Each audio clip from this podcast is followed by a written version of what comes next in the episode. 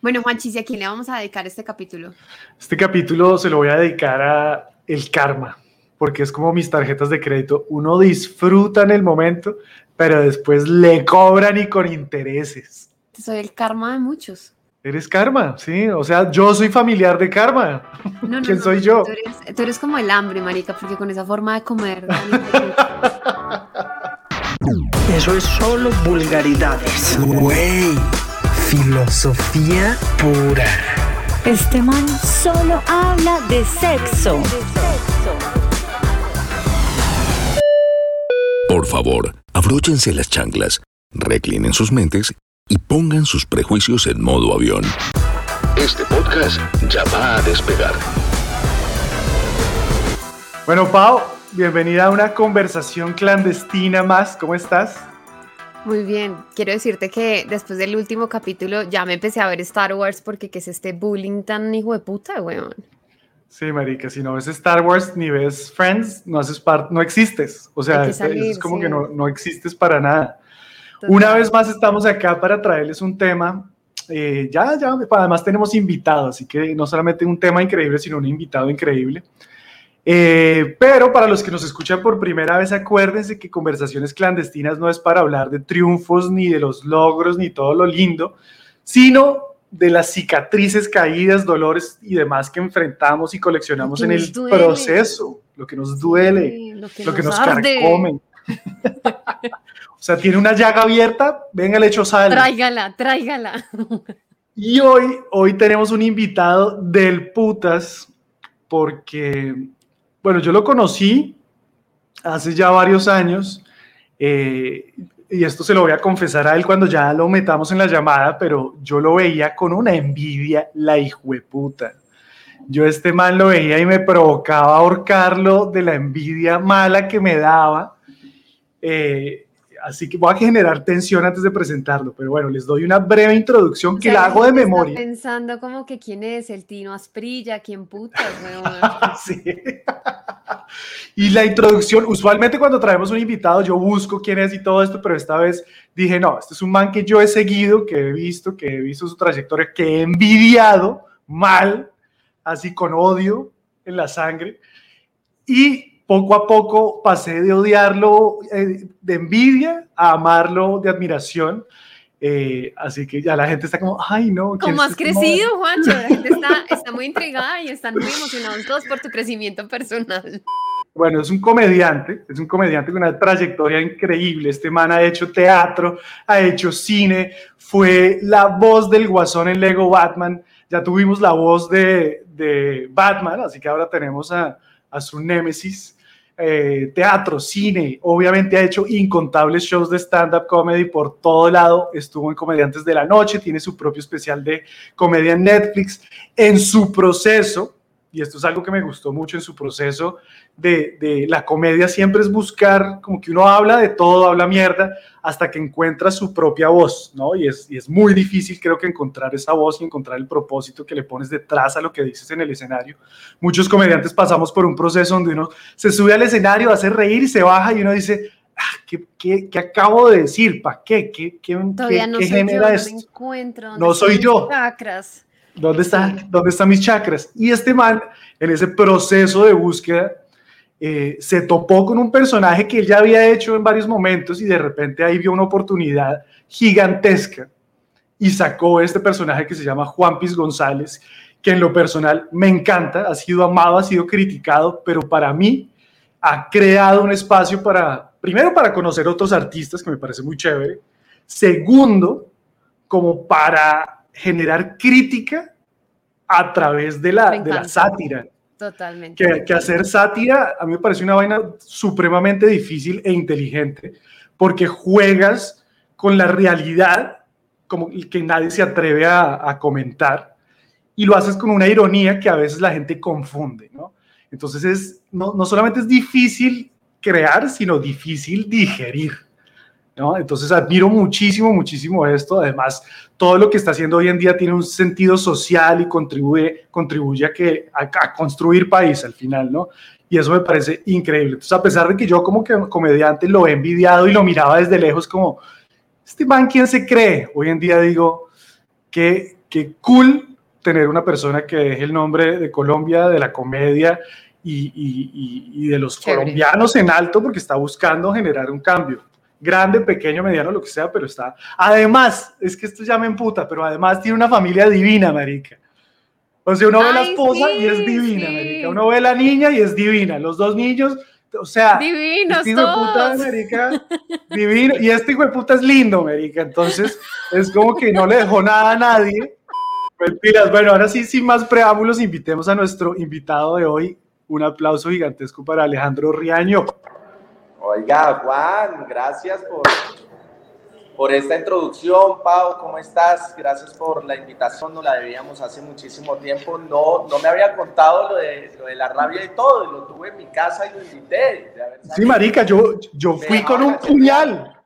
Ah, Yo fui con puñal en el bolsillo, marica. Pues me hubiera dejado, bueno, apuñalar creo que ya hubiera sido un poco extremo, pero una cachetada y, y desquitarse de todo ese tiempo hubiera sido bueno, hacer catarsis en ese momento. Pero fíjese, marica, y esa es la confesión que le voy a hacer hoy, es que yo, yo sí lo veía a usted, y como muchos comediantes, yo creo que cuando uno está empezando, uno mira a los de arriba, queriendo ser ellos, creyendo, pretender que uno puede tomar ese mismo rumbo, y, y en vez de mirar hacia adentro y decir, ¿qué tengo que hacer yo para, para encontrarme a mí?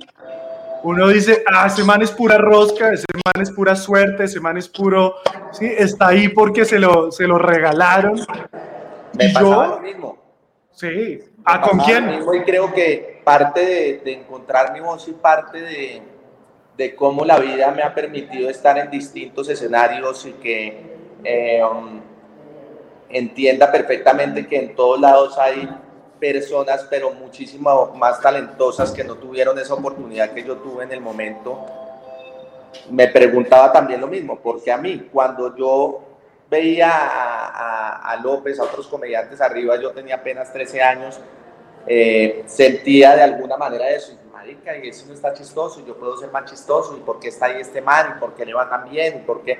Y en el momento en que solté esa, esa envidia, esa rabia, y empecé a dejar de ser mejor, de intentar ser mejor que los otros, sino ser mejor personalmente, la vida me dio un giro de 360, o sea, 390 grados, pero de una, ¿sí me entiende? Porque fue una cosa, perdón, 180 me fui. Sí, yo, este marica no sabe Todo se va a hacer matemáticas. el mismo. Se de fue nada para 180. ser el mismo. Si dio, ustedes no dio saben, un giro entero y un poquito más. y volví al mismo sitio. Es decir, no, me dio un giro de 180, marica, impresionante, donde, donde entendí precisamente eso, cuando uno entiende que la vida es de gustos, que uno no le va a caer bien a todo el mundo, Mm. eh, que no hay nada más importante, sobre todo en la vida, que hacer equipo, que apoyarse entre todos, eh, pues no tiene sentido. Normalmente el comediante trabaja para su material, para ser Sí, el mejor, sí. para ser el que más hace reír. Eh, si hay dos invitados más, entonces es a romperse el foco eh, para ser el mejor en el escenario y decir, yo, pues, puta, lo hice reír más que los otros dos. En mi Sí, caso, pues ha tenido sentido, ¿no? No- dígame no- si esto es cierto y es que y es algo que yo de nuevo es algo que le admiro y es que y es algo que he intentado hacer yo y es, es por eso ya hoy en día lo miro con admiración. Y es que uno muchas veces como comediante es ah le voy a ganar y apuñala a los demás y es un ambiente tóxico. Pero llega un momento en que usted dice un momento un momento un momento. Esto más bien está reflejando mis inseguridades. Total. y acá debo dejar de intentar ser mejor que esta gente y tengo que buscar mi mejor versión, ¿sí o no? Y ahí ya cambia porque ya no, no hay una carrera con nadie más que con uno. Pero eso pasa en todo, o sea, eso no solo es en la comedia, En eso la pasa vida. en todo, en todo en la vida, en mi relación de pareja, porque además también en la relación en pareja yo siento que uno entra en unos espacios de competencia extraños, ¿sí? Como quién gana más, a quién le va mejor, quién se dedica más, y es como, marica, hay que salir de ahí rápido, porque la competencia solo puede ser conmigo, donde mi Me competencia sea con mi pareja, baila. ese punto porque es en toda la vida. Por ejemplo, en, en mi relación con Mari, cada día yo como esposo lo que hago es precisamente ayudarla y ayudarla cada vez más a que crezca. Tenía muchas inseguridades de, de su relación anterior porque era más o menos, ven, no tienes que hacer eso, ¿para qué? Y cuando empezó a, a- a trabajar conmigo, creamos lo de las materas, ahora tiene Caoba Design, empezó a crear lo de su champú, es como a partir de eso yo la empiezo a, apoyar, es como ella también me empieza a apoyar, es como ella ahora ya tiene seis personas en su empresa y de pronto de repente de la nada eh, tiene andando seis proyectos, el teatro, el restaurante, eh, su champú, digo, manica, es una tesa, ¿qué te pasaba? Y no se quedó quieta. Y bueno, necesitaba como ese empujón porque muchas veces está una relación y en ese machismo en el que vivimos hoy en día hay veces que el hombre cree que tiene la potestad de decir, hola, bueno, si vas a entrar acá, entonces tú cuida a los niños, eh, yo me encargo de que todo funcione en la casa y todo bien. Yo salgo, busco la comida. Y están completamente errados en ese pensamiento. Hay un tema súper delicado que siento yo que pasa, lo he vivido yo también en experiencia, como en mi experiencia propia, y es que el día que uno gana más que el man, ese día se le va a la relación a la mierda, se le va a uno a la mierda. Tiene una vaina y es constancia. Eso es lo que a mí me ha, digamos que hoy en día, para mí, como yo le decía ahorita, la verdad es que yo no lo odiaba, estoy exagerando, simplemente lo veía de lejos y decía, como muchos otros, como, ¿por qué él sí y yo no? Lo que le dije al principio, porque ese man está allá y yo no. Pero entonces uno se devuelve y dice, bueno, este man empezó a los 13 años y se ha mantenido en escalón tras escalón, tras escalón, tras escalón, y se vuelve esta frase cliché que dice, uno tiene que empezar a recorrer para llegar a la perfección, en vez de intentar ser perfecto para empezar a recorrer. Entonces es un muy buen ejemplo de, una persona que arranca y hágale. Y si me caigo, me caigo, y si no, aprendo y dele. Que, que tampoco siento que, uno deba empezar con la perfección o buscar la perfección. No hay nada más, más chévere en la vida que lo imperfecto, que el error, que, que levantarse todos los días y decir, pues pucha, puedo corregir en esto, puedo mejorar, porque entonces no cobra sentido la vida. Si usted está ahí, todo le sale perfecto, todo le sale divinamente, su esposa, su familia, todos son perfectos, nada está mal, pues pues pucha, no, no, no tendría sentido la vida. Quiere uno un error, una caída, alguna mierda. Y parte de, eso creo que los fracasos son súper importantes, que era un tema que íbamos a tocar, no sé si más adelante o algo. Es súper importante que es la vida misma diciéndote, hey, por ahí no, ya, acabas de caer, mejor coge por este lado.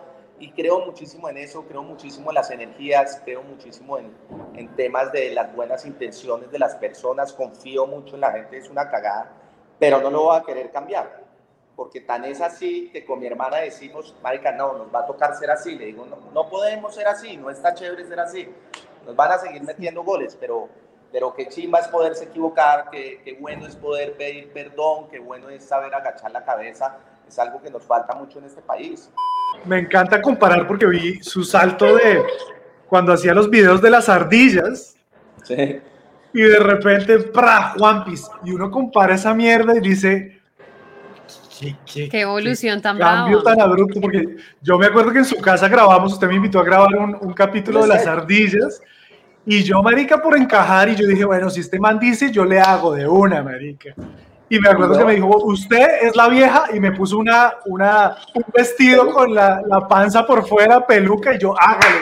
Hoy en día miro eso y digo, ¿qué estaba haciendo yo, marica? Pero es, pero pero... Mire que eso es una chimba en parte del proceso. Sí, sí, exacto, exacto. Yo necesitaba el tema de las ardillas para darme cuenta y me tocó casi que enviarles una carta a todos a decirles, llevo escribiendo este personaje, siento que no hay una crítica detrás de la comedia que están haciendo. Necesito, y el, y el primer video fue precisamente eso, salir con una crítica de una al tema del servicio público, que fue el que hice, a los huecos, lo que estaba pasando desde un man super elitista y clasista, eh, que ya lo conocía y lo tenía en mis stand-ups, y que conozco la historia por la familia donde crecí, no quiero decir que ellos fueran así, pero del entorno en el que estaba, sí lo eran. Entonces, como crecí en un restaurante con, con meseros ahí al lado, eh, donde ellos se volvieron mis mejores amigos, donde se volvieron mi familia, desde muy chiquito entendí que no debería existir como esa brecha social. Ahorita que estaba hablando de que usted en el pórtico, en el restaurante de la familia, ha vivido, vivía con los empleados y demás, la esposa de mi papá,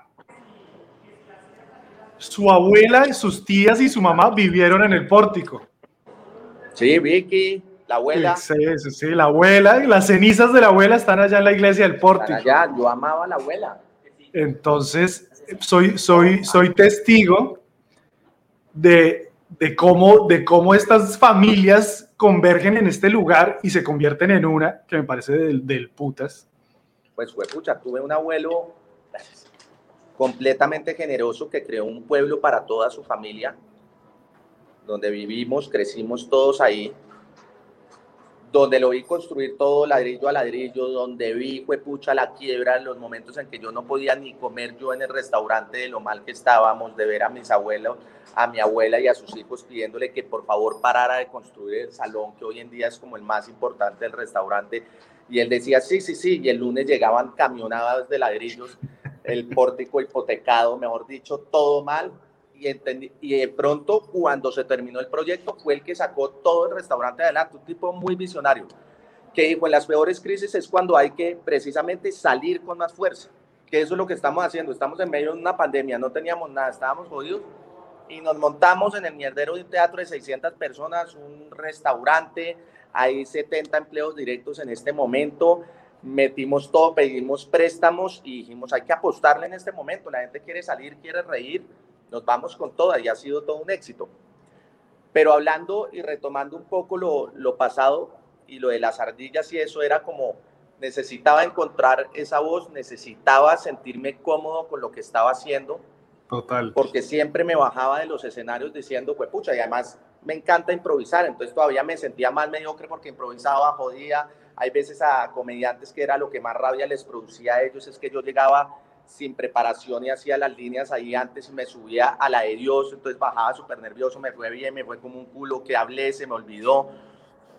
Y eso le daba de pronto mucha rabia a mucha gente, pero yo me bajaba con una insatisfacción muy grande porque no estaba dejando un mensaje. Entonces, nunca esperé lo que iba a pasar con Juan Piz.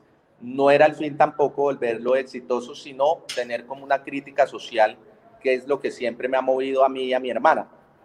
yo, yo, yo, yo me puse a compararlos. Es una compara, obviamente una comparación fuera de lugar, pero ¿usted ha visto alguna vez eh, el programa eh, Family Guy? Sí, claro.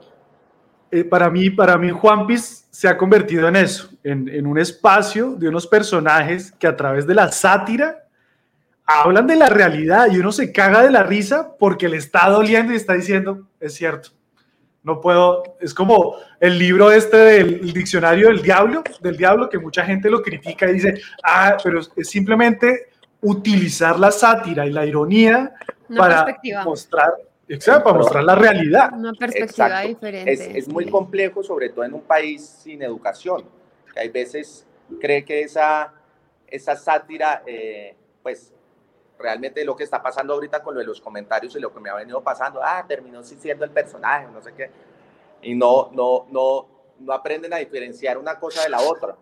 Ya antes de que entremos en, en los temas más, más profundos, rápidamente con dos datos que me contó. Uno, que se iba a vomitar en un show. Sí. Eso fue de sus primeros... Vomité ah, saliendo. O sea, creo que alcanzaron a ver un poco de, Buenas noches. Sí, fue un momento muy incómodo. Cumplía. Muchas gracias. Al cual quedó el micrófono abierto y la gente me, me oía por fuera vomitando. ¿Y por qué? ¿Qué pasó? Lo una semana. Mi, mi, mamá tenía un restaurante. No sé qué le pasó ese día. La, mi mamá cocina muy rico y ese día la pasta tenía algo. Cumplía una exnovia, le hicimos una comida con todas sus amigas. Yo tenía show y les dije, quédense ustedes, yo me voy ya para el show. No voy a llegar. Me fui, arranqué, estaba en una rutina de William Vinasco, famosa amiga que era de las que más me gustaba estaba hablando súper embalado, de pronto se me empezó a blanquear todo en el escenario, me mareé y sentía que se me iba a salir y yo dije, me voy a vomitar. Paré, dije, hay un médico acá, ya no iba tan rápido y la gente antes se reía. O sea, nadie entendía claro. qué pasaba y se reía más. Y yo no estoy hablando mierda, necesito aún salir corriendo del escenario Salí corriendo y el camerino era ahí pegado de, de, un casino, de hecho. Claro, uno entraba y ahí mismo era el camerino y entrando, ¡pum! Micrófono abierto, la gente sí puede volver a subir y yo fresco, yo puedo volver a subir. Llegó un médico, me levantaron las piernas, todo. Llegó el médico y no, ahora necesito un trapero. Total. Sí, sí, sí, el médico necesitaba un trapero. y me devuelvo, voy a volver a hablar y me devuelvo a vomitar otra vez y no, no puedo seguir. No jodas. Ese día, ese día me acuerdo, bueno, me recogieron en ambulancia, terminó la vaina en ambulancia, me fui para la casa, ese día llamé a mi, a mi exnovia de ese momento, eh, le dije, me siento súper mal, está pasando esto, me dijo, yo llego en unas horas, estoy en una fiesta, no sé qué, y en esa fiesta conoció al man por el que me dejó después. Fue, fue una experiencia maravillosa todo. Era, era como una premonición. Sí, total. O sea, era como tu alma diciendo, marica, algo, algo malo está pasando. algo está pasando. Yo vomité además después peor, llegó como a las 2 de la mañana, no llegó a la hora. Y bueno, después me di cuenta que fue en esa fiesta porque vi unos chats que me enviaron y bueno. Entonces sí, fue Ah, como, ah, el día que estaba enfermo, esta hijueputa estaba. Ah. Quiero- Digo, Espera, espera un segundo porque es que no siempre me dan este material de toxicidad tan interesante. ¿Cómo te llegan los WhatsApps? ¿Quién te los pasa? Ah, no, esto es buenísimo porque la historia, o sea, yo termino en una fiesta, de ella le organizo una fiesta al otro día, donde estoy, le organizo todo un sitio, el dueño era un amigo mío, entonces que les dejaran entrar, cuadramos la vaina, llegaron unos manes, casualmente, y yo me fui a fumar con un amigo, con Chopo, y volví a subir y estaba bailando con uno de esos manes, y el man me miraba y se reía. Entonces yo le decía a mi amigo, este, de puta, ¿qué?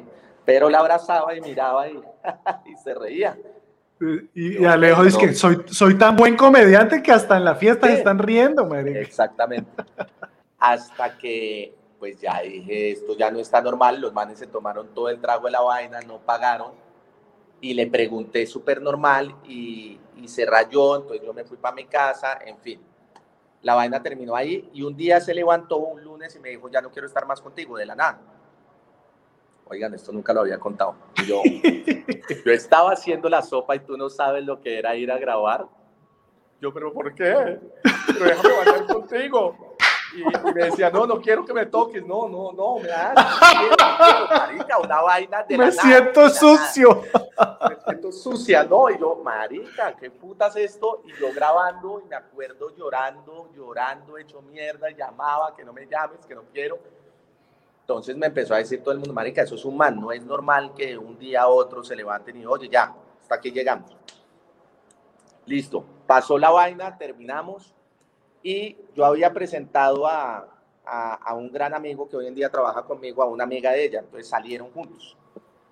Salieron juntos, yo creo muchísimo en el tema de las energías, pero muchísimo. Sufrí tanto esos seis meses de Tusa, fueron seis, o sea, mal es que te digo que dormía en hoteles, no llegaba a la casa, Ah. llegaba muy enguayabado. Me dio una vaina que nunca me habían dado y que sentía que me iba a morir por amor. Dormí en el click clack como dos semanas, subía y siempre había gente en ese hijo de madre bar. Y llegó un día ya muy mal en la ducha a las 6 de la mañana y empecé a llorar y le dije a mi papá como en voz alta, mi papá se murió hace 14 años, y le dije, no aguanto más esta mierda, porfa, ayúdame a saber qué, qué pasó. Listo, me dormí hecho mierda y me levanto con 120 WhatsApps. Pues mi amigo se había ido la noche anterior con, con su ex, no sé qué, la dejó en la casa, a la vieja se le quedó el celular en el taxi, el taxista llamó a mi amigo, le entregó el celular, Julián no, no se aguantó, revisó el celular y me mandó todos los pantallazos diciendo no me aguanto más a AR, Alejandro Riaño, quiero estar con, no sé cómo se llamaba el otro, MP o como se llame, madre. Tra, eh, todo, toda la historia del chat de ta, ta, ta, y ahí ya descansé. O sea, desde ahí se me salió, dije, puta, me acordé que, que le había pedido eso a mi papá y, y ya fue como soltar esa vaina. Pero no podía. A los seis meses me la volví a encontrar y volvimos. Ah, sí, sí, bravo. Sabía, lo sabía. Volvimos, volvimos y me dijo, ahora yo pongo las reglas y fue peor. No había reglas, pero no sabes lo que pasó. O sea, yo parecía un imbécil esperando a que ella rematara. ¿Y cuáles son las reglas? Y ella, es que ahora somos tres. tres. No, no, no. No, y es que la tusa, la tusa, esas relaciones son como el cigarrillo, que uno dice, yo lo dejé, marica, lo dejé seis meses, ya, ya lo dejé para toda la Igual, vida. sí. Me encuentro al man, solo me lo rumbeo, esto es un plomo y ya. Marica, ocho días después uno está con la cajetilla metida entre el bolso, ya compró paca, lleva dos encendedores en cada Todo. bolsillo y ya está, marica, amor. entregado, mal. Mira, y, y me acuerdo que un día, ah, entonces yo tenía la casa en Cajicá, que era una- un proyecto que había construido mi abuelo, nos lo dejó a costo, yo compré y yo dije, yo nunca voy a vivir en Cajicá. Yo vivía era en Bogotá, y no voy a vivir al solo, y me acuerdo que iba a dar un- una conferencia de la revolución, una charla que tengo, en Cúcuta, y en el avión llamé a Paulo, que era el, que me, eh, el portero del edificio, que era un bacán, y le dije, Paulo, llorando en el avión, desocupe esa mierda, ya le mando el, el, el, el, el teléfono de un trasteo, no quiero volver a ese apartamento. Llegué, porque era ir y volver, llegué en la noche y ya todo estaba en Cajicá, todo. Y en una rumba me encontré una vieja que estaba en el mismo, es- eh, en la misma Tusa, creo que nos hicimos eh, amigos de Tusa, un mes se quedó a vivir en mi casa donde teníamos sexo con Tusa llorando. No, fue tenaz, fue muy bueno. Cacheteame y Eh, dime el nombre de ese hijo de puta. Yo, tam- yo también pasé por ahí, marica. Yo también tuve una vieja que la vaina más tóxica del mundo, marica, de Pero me tú, voy, fijo.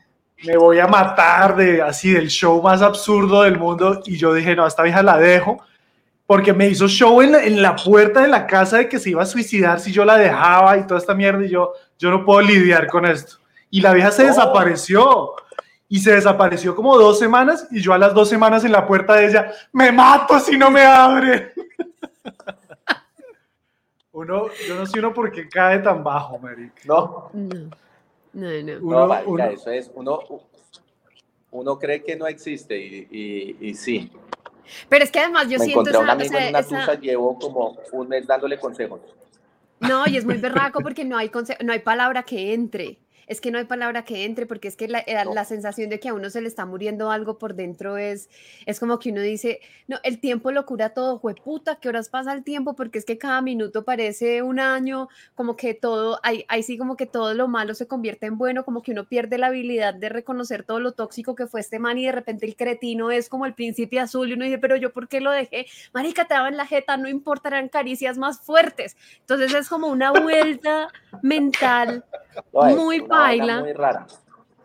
Muy rara. Yo Que en la charla esa de Cúcuta, de irme a de irme a, a trastear y todo, en la charla terminé hablando de eso y llorando frente a mil personas. No. Perdón, pero hoy no ha sido fácil. Acérquense, vean el chat. vean. No. Sí, no, no, miren, no, miren lo que me puso. No.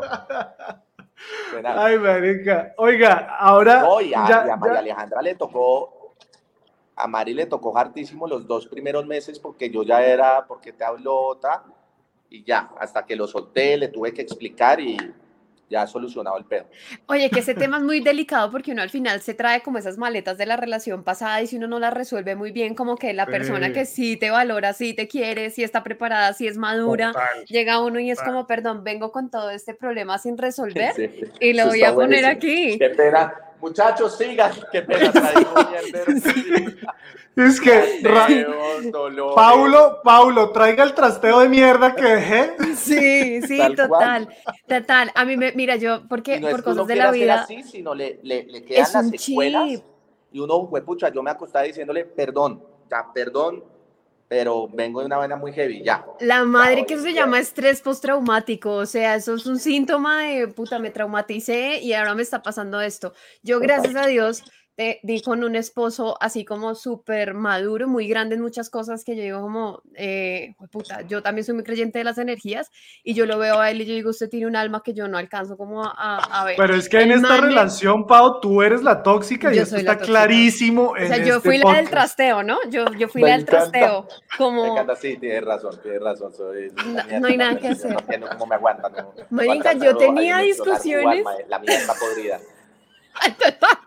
Yo tenía discusiones en las que él me decía en un punto, eh, ven un segundo, ¿tú con quién estás peleando? ¿Conmigo o con tu ex? o con tu papá. Y yo así como, "Ah, marica, mal, estoy peleando con mi papá. Dale, lo que necesitas es pelear, dale, di lo que tengas que decir. Y yo, marica, haciendo catarsis con el man. Si hay que ser muy grande para no tomarse esas vainas personales. ¿Cómo enamorar a Alejandro Riaño? Les tengo la solución. Mari, si me estás escuchando, seguramente ya lo sabes y por eso lo tienes en casa. Tiene que saber de Tintín, tiene que saber de Charlie Chaplin y tiene que meterle hisopos de algodón, copitos en el oído. Ese es el punto débil de Alejandro. Ahí queda el punto G de Alejandro. Sí, sí, Alejandro Riaño tiene el punto G en la oreja, América. Sí, ya está. ¿Sí o no? ¿Cómo es ese gusto culposo? Cuéntelo. Eh, lo de Tintín, lo de Tintín y Chaplin y todo eso no importa. Que tu esposa te llegue con una caja de cumpleaños con 300 copitos para ti, no tiene precio todo el día ya. Es asqueroso, pero, pero es que sí, es una violación al oído muy grave. Así me dijo, yo me violo los oídos todas las noches. Yo me masturbo a las 10 de la noche, estoy así. O sea, masaje happy ending para Alejandro. No, el final feliz es una limpiada de oídos. sí. O sea, tienes oreja orgásmica. Pero, pero no sabes lo que siento. ¿Cómo será que un día le dije a Mari, prueba? Y me dijo, esta mierda, no. No, no sientes, no sientes lo que yo siento. Y ahorita que estaba grabando pues, la serie de lo de One Piece, en, en el, la, la, gente de maquillaje, había uno de maquillaje y de producción, y pues yo siempre cogía el copito y me daba pena y me iba y me escondía. Hasta que uno me cogió, me dice, no puedo creer. Y yo, perdón, o sea, como si hubiera cogido la peor escena, y me dijo, a ti también te arrechan los copitos. Y yo, sí, a ti también, no. Puedes hacer un Tinder. el Maquillaje, los dos ahí, trin, trin, Y desde ese día sí, con los brazos cruzados uno al otro. Una nueva posición de tantra y todo. Total, brutal. No, no saben lo que siento. Para oír las risas, hay veces estoy en shows, pillen muy bien la vuelta cuando esté en Juan Piz en el show y hay veces hago así. Pero es que estoy cerrando para destapar los oídos porque no oigo un culo. Ay, no, ¿y no, no será que está relacionada? Estos No. dos hechos como... Es que, Claro, claro, ¿quieres que te jale el pelo? que- ¿Quieres que te rasguñe? Oye. ¿Quieres que te muerda? No, límpiame los oídos, por No, favor. un copito. Ese copito que viene con taches y todo. El otro día he hecho de vi uno que es electrónico. Hay uno electrónico, estuve investigando. Eso ya es un vibrador para el oído, marica, un vibrador para el oído. tradicional no llega. Sí, sí, sí. Dice, copitos para tu punto G. Tal cual. Les juro que hay un punto, y puede ser mi punto G, donde yo toco así y me hace todos los pelos de acá. Me erizo, marica. Y digo, es ahí, lo encontré, lo encontré, y me hago pasitico. No, Y se, y se dice solo, no pares, no pares. Ay, no. Se lo juro, es que estoy ahí. Ay, ay, puta, es ahí. Ay, ay, puta. Uy, y María Alejandra, qué gonorrea tú. No- ¿Sabes lo que se siente? Sí, sí, sí, debo aceptarlo. Oiga, ¿y qué es eso de que forra con papel higiénico el inodoro, pero No, para, no mejor dicho, para levitar, para no tocar nada? Ah, voy a contar de dónde viene eso. Mi abuelita es, fue, mi bisabuela fue Gerda Westendorf, que fue la primera eh, mujer, ella era alemana, en estudiar en una universidad pública en Colombia, lo hizo en la Nacional, y era eh, hermanastra de Camilo Torres, el cura guerrillero.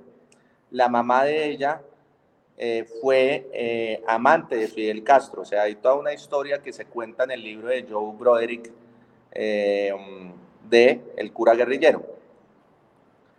Y mi bisabuela por esa historia era muy asquienta, porque pues su mamá era como la, la amante de los políticos en, en Cuba, por así decirlo. Entonces siempre andaba con guantes, sabía siete idiomas, era una mujer muy pila, muy inteligente, y de hecho hay, hay, hay todo un honor en el, en el, en el pórtico. eh, alrededor de, de su lucha tenemos una estatua de unos que representa como, como la lucha de Gerda Westendor con unos bueyes, es muy bonita que la hizo mi abuelo. Eh, pero era muy asquiento por, por eso que había pasado.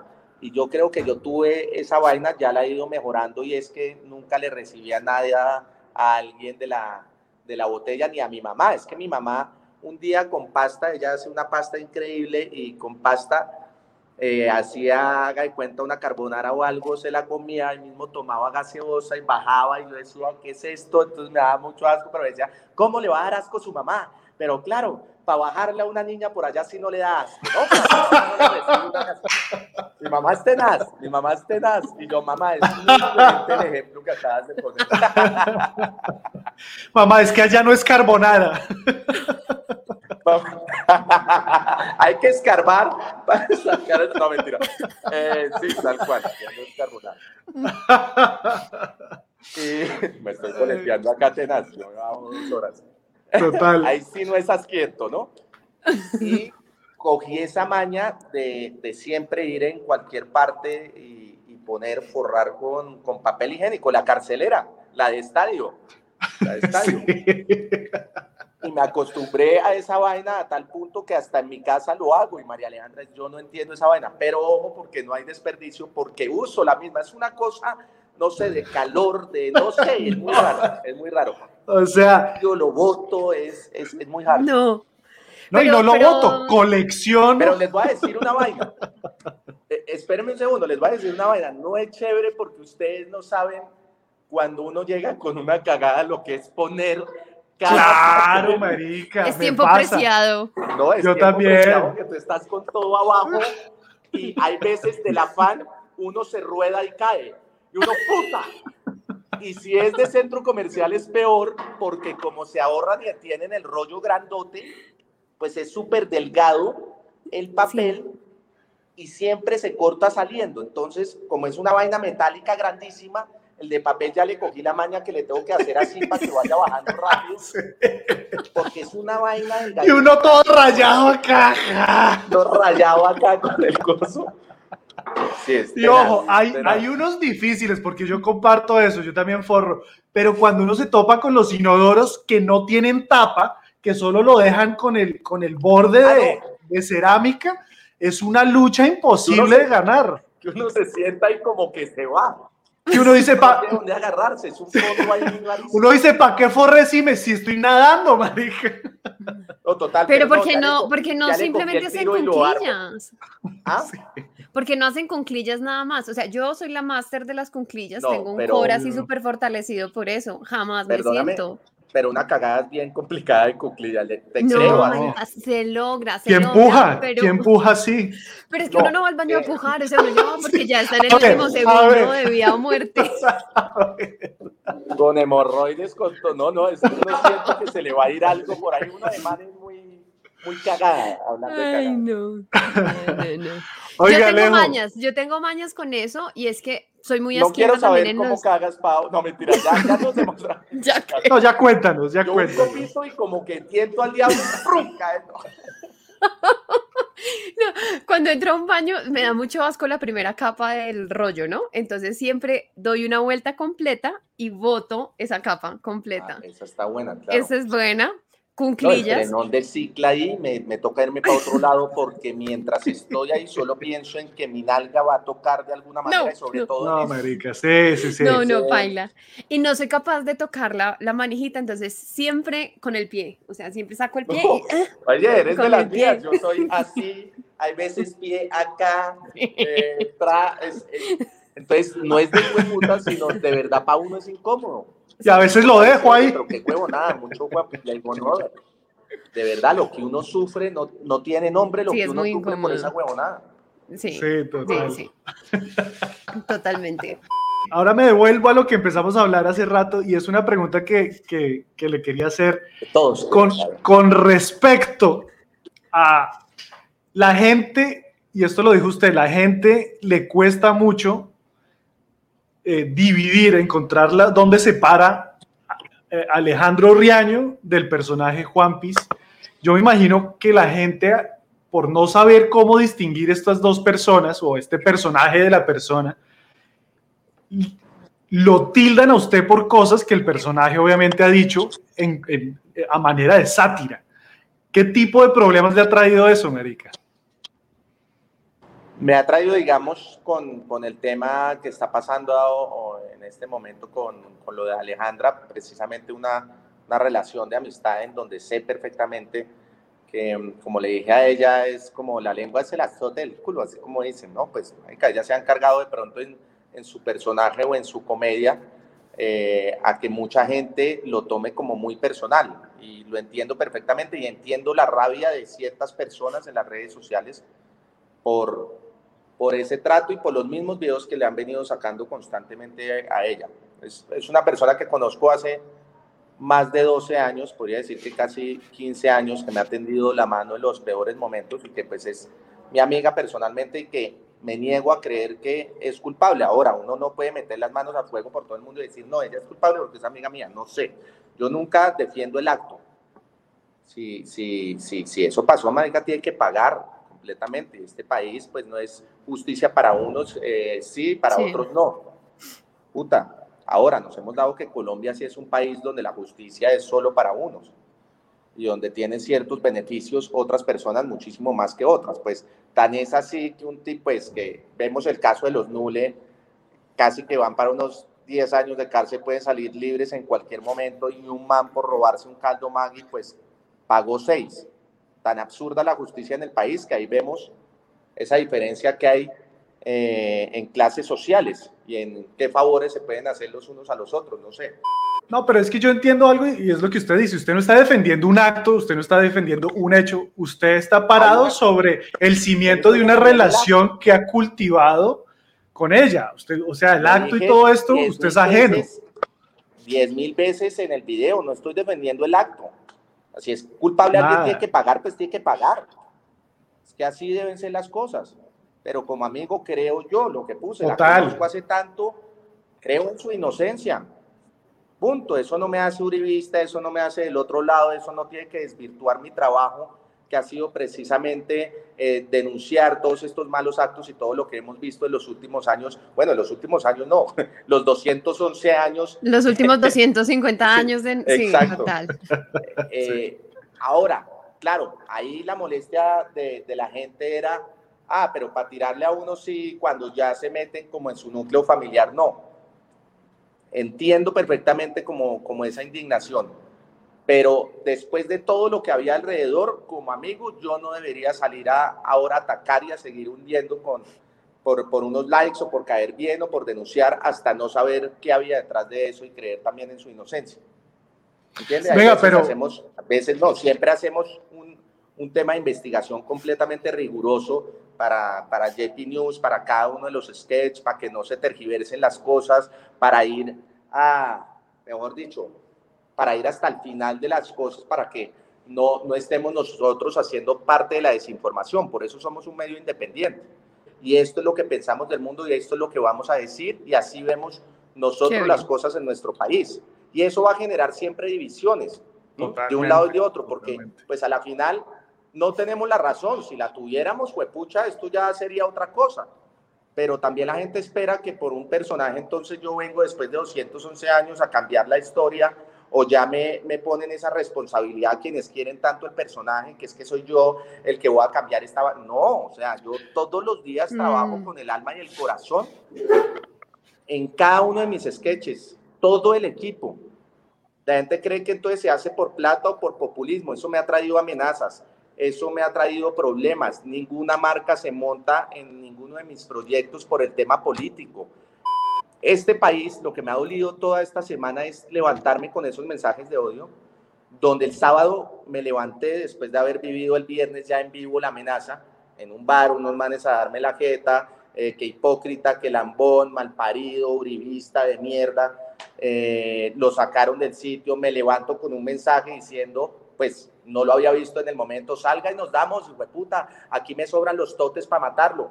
Terminé con el man hablando en la mañana para ver en qué tónica estaba el man a decirle, oiga, esto pasó, ya estoy hablando con la Dijín, no me va a quedar callado, pero antes quiero ver cuál es su visión de esto, porque si usted me está amenazando por un comentario ¿qué, ¿quién es la hipócrita o quién es el que se está comportando como esa persona que tanto criticamos? Usted, porque me está amenazando. ¿Qué salimos, ¿A qué salimos a las, a las calles? ¿A cantar arengas de Uribe, Paraco, el pueblo estaba berraco? ¿O a demostrar desde el arte que, que sí se puede, que hay amor, que, que, que están pasando cosas que no deberían pasar, que defendemos la vida, el cuidado al medio ambiente, cosas tan básicas que por qué se desvirtúan con violencia.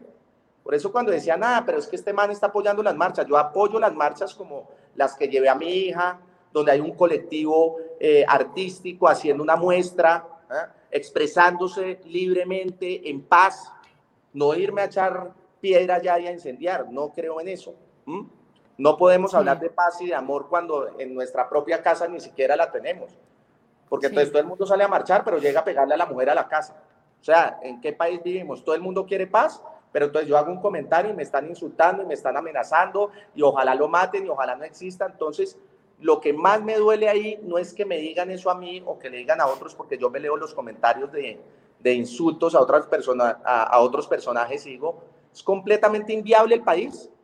¿De qué me sirvió todos estos años que llevo trabajando por mostrar el Juanpis que no debemos ser para que yo ahora esté siendo el más, más odiado en redes sociales simplemente por el apoyo a una amiga que no quiere decir que yo apoye el acto y que no quiere decir que yo apoye la manera de pensar de ella. Porque si ella votó por Uribe, pues pues pucha, ahí tenemos un tema de conversación, pero no por eso voy a ir a darle la jeta, no por eso la voy a amenazar o a dejar de ser su amiga. Mi mejor amigo es uribista, ya nos íbamos metiendo una incendiada en Estados Unidos, me invitó a su casa y yo a los gritos hasta que mi hermana, marica, ya, no hablen de política, que es la huevonada.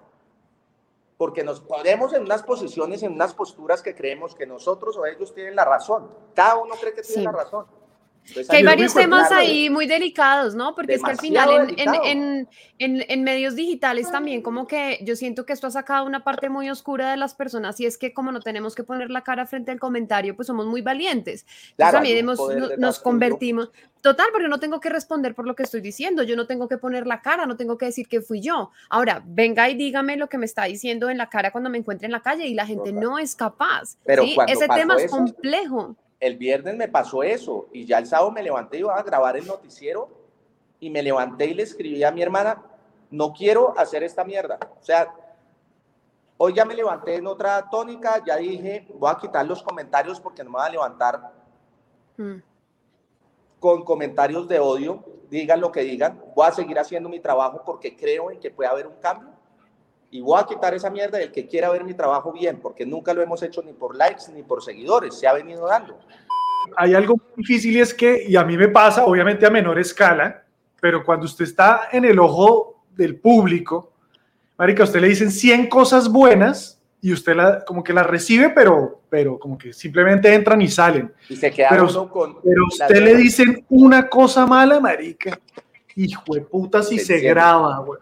No, eso, eso ya lo aprendí a manejar, pero en este caso ya no era 100 cosas buenas y una mala, sino si se han dado cuenta, en el en vivo eran 5000 comentarios de odio donde ni siquiera, o sea, ni siquiera estoy hablando de los que son privados, que los privados son un asco. Son un asco que yo me levanto y veo a mis hijos, veo a los mellizos y digo, Tamarica, yo poniéndole atención a eso, pero cuando abro el celular para ver el tema de las noticias, para ver qué ha pasado, no sé qué. Ya me aparece lo que yo comenté en Azcárate. Ya el, lunes ya arrancó una mierda, pijo hijo de puta. Ta, ta, ta, ta, ta, ta, ta, ta, ta, ta, ta. Hasta que hoy llegué a la oficina, todos los lunes hacemos tráfico, y les dije, hablé con un, con un cineasta que quiero muchísimo y me dijo, marica, lo que ha hecho con el alma y corazón, porque yo lo he visto, no sé qué, no acá por hablar bien de mí, el man hace un trabajo social increíble, me empezó a hablar de todo el trabajo, a recordarme cada uno de los videos, lo que habíamos hecho, la información que me había dado y al final le dije, puta, necesitaba esto, gracias. Llegué allá, dije, borremos comentarios, seguimos con nuestra información porque a la final no era por caer bien, sino a mostrar la realidad del país. Punto. Entonces, no tengo por qué ver si los comentarios son buenos o malos. En un noticiero, en canales nacionales, no se ven los comentarios. Borremos los Total, vamos a trabajar en lo que creemos, pero no está bien levantarse uno tranquilo con sus bebés y voltearse eh, narcotraficante, asesino y puta. Ahora soy narco, ahora soy asesino, ahora soy uribista, por Dios. Entonces olvidamos demasiado Mm. fácil, no importa.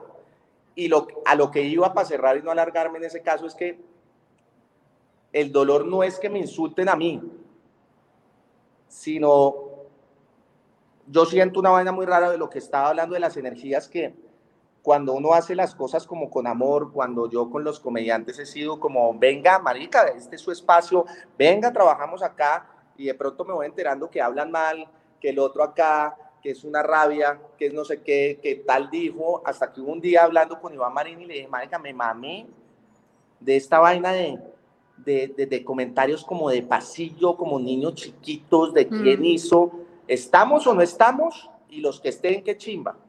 Y acá no es quién va a ser mejor y quién va a figurar, sino que figuremos todos y hagamos un show bonito, porque a la final es humor, es reír, es una vaina muy bonita. Y por medio de la risa además puedes hacer transformación social, puedes dejar una denuncia, puedes dejar eh, que la gente viene muy estresada a un lugar y, y le cambia su pensamiento por medio de la risa. Es un arma demasiado importante en el mundo, diría yo la más importante. O sea, la gente tú la conoces a través del humor. Yo desconfío mucho de la gente que no tiene sentido del humor, o sea, me, me genera toda la desconfianza. El dolor ahí que me genera eso, independientemente de mis comentarios y cuando leo los de los demás, es el odio, el resentimiento, la falta de amor que hay en el país, que se demostró al otro día de mi en vivo, cuando hablé precisamente en el en vivo, es increíble que nos matemos en un país por el color de una camiseta, es increíble. Y al otro día pasó lo del Estadio Nacional Santa Fe, Sí. es increíble. Ahí para mí la vida no cobra sentido de ningún tipo, porque a mí me pueden decir, Gomelo, yo he sido estrato alto, he, he estado en clubes, eso en qué me convierte, en un hijo de puta inmediatamente. Entonces que yo ya soy un Juanpis porque soy estrato alto, nunca me ha faltado nada, no tendría por qué meterme en esto, no me interesaría, no me falta nada, tengo donde dormir, puedo pedir una casa en el restaurante, no sé. Pero mi Sí. sentido social y mi corazón me dicen que hay que ir un poco más allá y que teniéndolo todo puede ayudar a que otros también lo tengan. ¿Por qué no hacerlo? En mi restaurante era así. Hay demasiadas marcas acá y no las veo como competencia. Entonces, que Daniel Samper, oiga, venda sus cosas acá del putas y coge usted toda esa plata para usted. Ah, sí, se puede, claro que se puede. Las cervezas, no va a haber solo JP. Hay siete marcas más de cervezas artesanales para visibilizarlas y para que crezcan, que venían muy mal de pandemia. Bosa York, la que hacen los sacos, pues tiene un sentido social en Bosa, con la comunidad de Bosa, para que haya también transformación social, para involucrarlos en la moda, para demostrar que no hay una brecha social. Mm. Y uno empieza a ver eso. La comida se compra al campesino directo y empiezas a darte cuenta, te empiezas a dar cuenta lo fácil que es hacer país, que todo cobra sentido, todo, absolutamente todo. Acá el sábado estaba yendo por Daniel Samper, va a estar Pirri, van a estar otros comediantes. ¡Qué putería! Que todos agotemos, que, que este no está agotando. Yo le subo ya una historia, vengan a verlo, ta, ta, ta. O usted súbame una que necesito más tráfico. Puta, Sí. así, así crece una sociedad. Que es mucho el cambio que tú hablas como de, no, o sea, de la competencia a la cooperación. Siento que nos cuesta un montón porque de alguna forma como que adentro sintiéramos que si el otro da un paso adelante, como que me quitara un paso a mí y no estamos viendo que si el uno da un paso nos está arrastrando a todos. se me ocurrió una campaña que claramente era inviable para hacer un proyecto que es la construcción de 92 casas para familias en veras que están en este momento en un albergue y no hemos conseguido toda la plata. Y es que llamé a una persona de lo de póker porque me llamaron muchas veces a lo de póker, por eso no estuve en póker, por ejemplo. Dijo, no, y la idea es que ustedes compitan entre ustedes y le dije, te lo juro que no me llama la atención ir a competir con otra persona a ver si el otro es mejor o es peor y, y no quiero. Y me llamaron no solo para eso, sino hacer la producción también de póker. Les dije, con todo el amor, yo no creo en eso, en poner a un comediante al otro. Cada uno tiene su sentido, tampoco me va a estresar, no quiero. Estoy en otra vaina en, en, en mis shows, estoy con los videos que les contaba que casi ni tienen humor, pero es un tema en que me voy hasta, hasta Boyacá, estoy con los paperos, trabajo con ellos y empiezo a conocer la realidad del país que de verdad ir a echar unos apuntes que no he hecho hace mucho tiempo, pues no, no me mueve. Sí. Y la llamo a ella y le digo, más bien, ¿por qué no hacemos este proyecto? Que es una nota y es, estoy tratando de conseguir la plata para la construcción de estas casas con techo y es, yo te consigo influenciadores, comediantes, que todos donen su trabajo y ustedes deberían salir con póker y la competencia a, hacer un comercial donde todos nos unimos y demostrar que, que sí se puede trabajar todos por un mismo fin. Me gusta. hablé con Samper, con, con Francisco Samper de Low, le conté, le dije el ejemplo, es como poner a Pepsi, Coca-Cola. Me dijo, suena del putas, pero yo trabajo en esta vaina y eso nunca va a pasar. Nunca, olvídese, Riaco. Nunca va a pasar. Entonces yo sí vivo en ese mundo básico que creo como muy de reina, que puede llegar a pasar. O sea, ¿sí me entiendes? Pero es que vea, el otro día que estábamos chateando, que yo le pedí, yo le dije, hey, ¿por qué no pasa por el podcast? Y usted en ese momento estaba como pasando por un momento duro y me dijo, weón, estoy que voto esta mierda a la basura, ya no aguanto más, tengo que descansar, no sé qué. Yo, yo dije, no, a este man, ¿cómo putas va a descansar? Si encontrar a alguien que, que cree país, que cree un cimiento de esta manera, Marica, yo sé, yo sé que hay un sacrificio y hay dolor y hay lágrimas detrás, pero es como, como cuando a Bob Marley le dispararon en un concierto por la paz y el man cae al piso casi muriéndose y dice el concierto tiene que seguir. Si los malos no descansan, los buenos no podemos descansar, marica. ¿Sí me entiende? Y ahí es donde entra usted, que, en este momento, por más tildado de lo que sea, pues es un man que está generando un movimiento hacia adelante como país pues no puede parar, marica. Con esto le estoy diciendo, no puede parar, hijo de puta. No, y, hoy me levanté, hoy me levanté con esa sensación y por eso dije, si me están, si me está afectando el comentario, quitémoslo, pero no va a parar. O sea, se ha hecho con el alma, se ha hecho con el corazón, no se ha hecho por likes. Muchas de las personas que están ahí, que, que me meto a sus perfiles y digo, no me han apoyado, en, o sea, si veían como la voz, digo, tampoco eh, van a estar en, en el teatro porque entonces si pongo un, un, un, costo les parece carísimo, entonces que por qué no para todo el mundo. Es muy jodido cuando está todo esto acá y los gastos que hay. A mí me encantaría, ¿sí me entiende? Y vamos a tener unos talleres infantiles completamente gratis para la gente. Pero hay cosas que, escucha, acá hay 70 personas trabajando, tú las tienes que pagar. ¿Sí, me entiendes?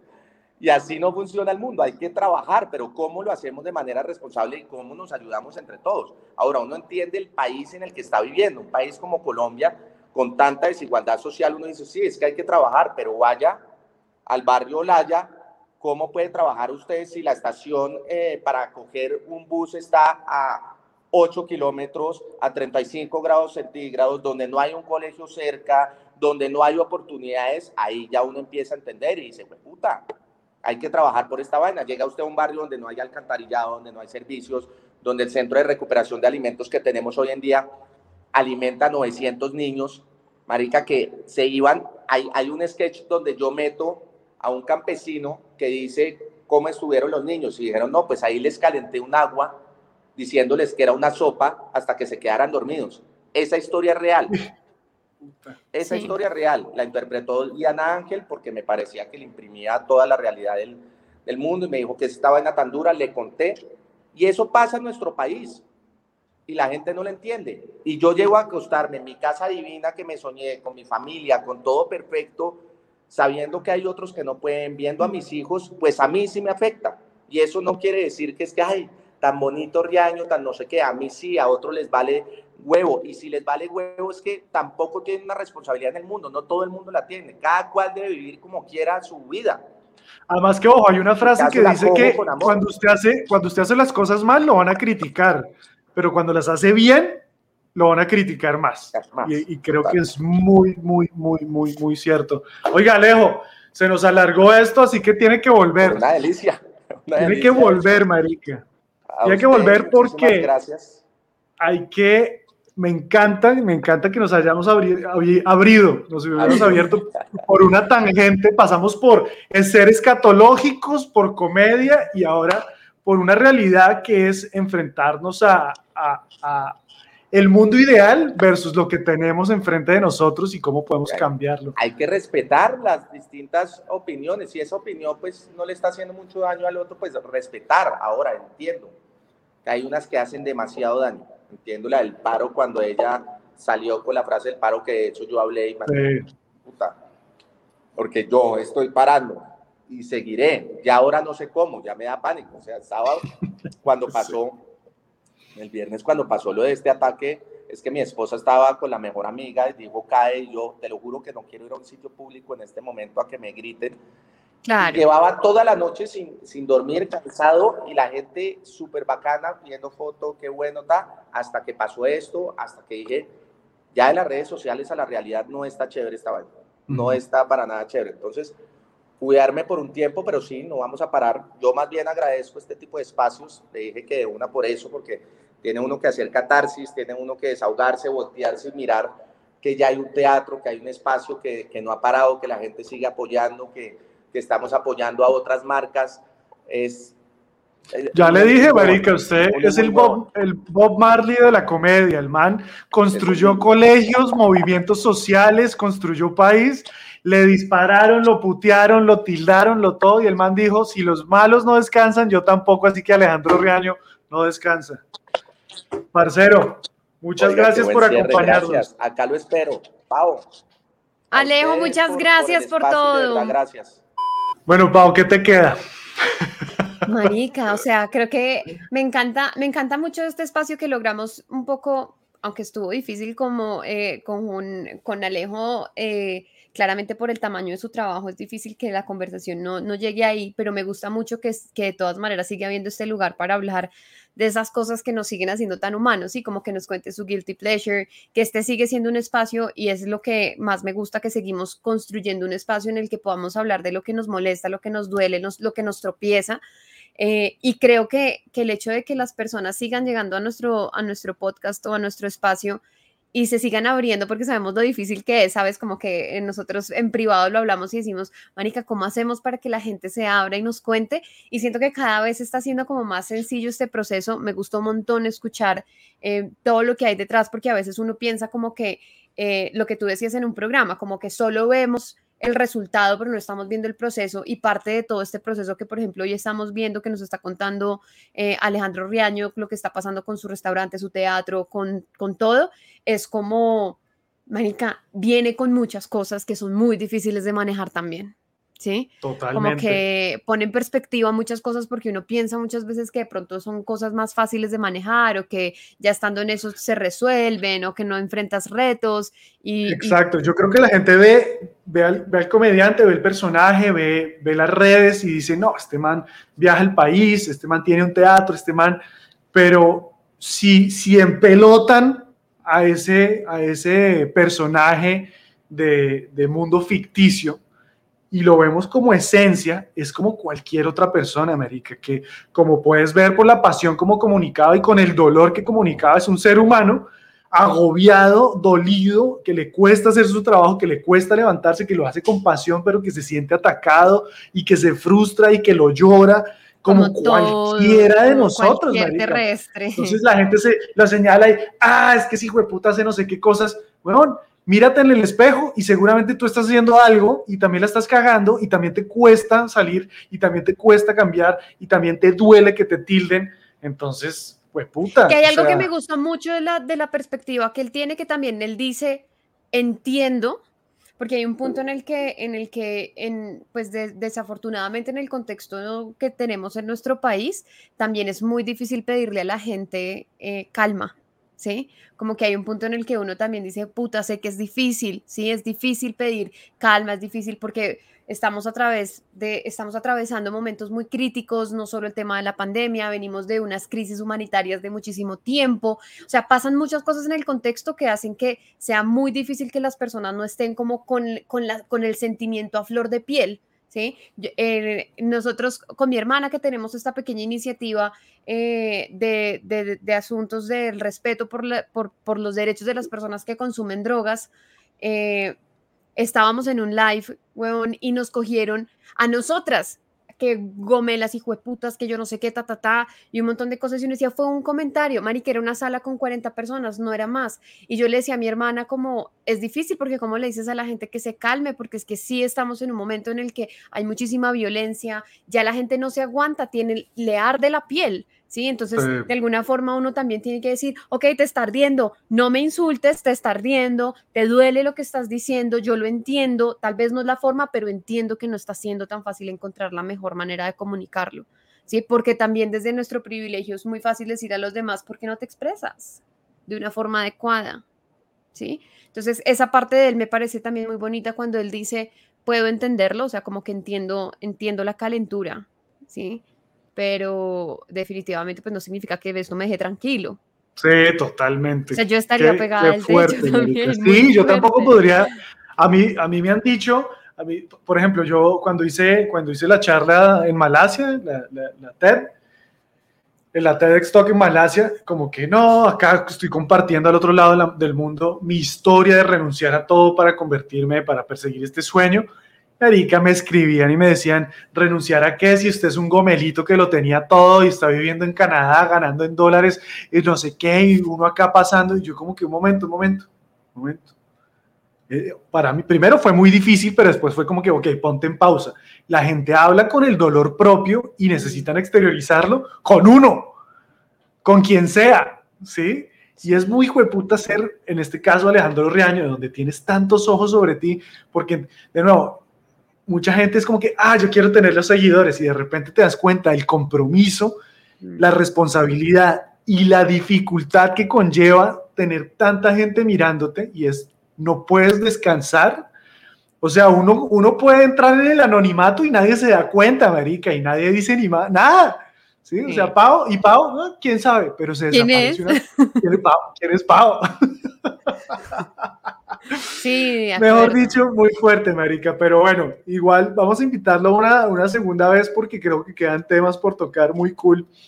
Nos había hablado de, del miedo que le tiene a defraudar a la familia, nos había... Mejor dicho, vamos a dejar este, estos puntos suspensivos para invitarlo de nuevo. Muchas gracias a la gente que nos acompañó en este podcast donde eh, no, no pudimos intervenir tanto, pero me encanta que se haya robado la conversación con tanta pasión y se hubiera abierto a contarnos lo, lo difícil que hay detrás de ser un personaje eh, que, que, ha generado tanto cambio y tanta polémica y está construyendo.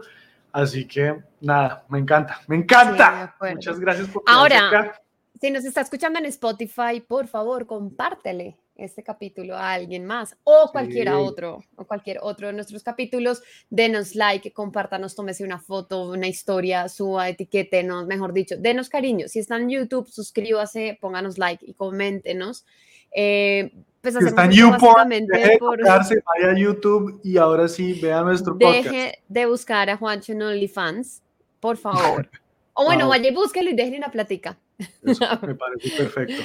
Eh, y, sí, Juancho, yo creo que ya es, es, es como de esos capítulos que me, me, ha gustado muchísimo hacer. Creo que tiene una magia muy bonita tener invitados. Me gustan mucho los que hacemos solos, eh, pero creo que es una magia como diferente lo que logramos con, cuando viene alguien más. Entonces, pues nada, invitarlos de nuevo a que nos compartan, nos sigan, eh, nos cuenten sus historias también. Si ustedes quieren, de repente les suena ser parte como del podcast, también escríbanos, díganos, Mónica, tengo una historia de fracaso, una chimba que contar. Eh, tome una foto, tome una foto y diga, estoy escuchando este podcast, está increíble, lo comparten, nos, esto es gratis para ustedes y para nosotros es nuestro tiempo y lo apreciamos mucho, así que compartan. Muchas gracias y nos vemos en otra conversación clandestina. Chen, chen, chen. Chao.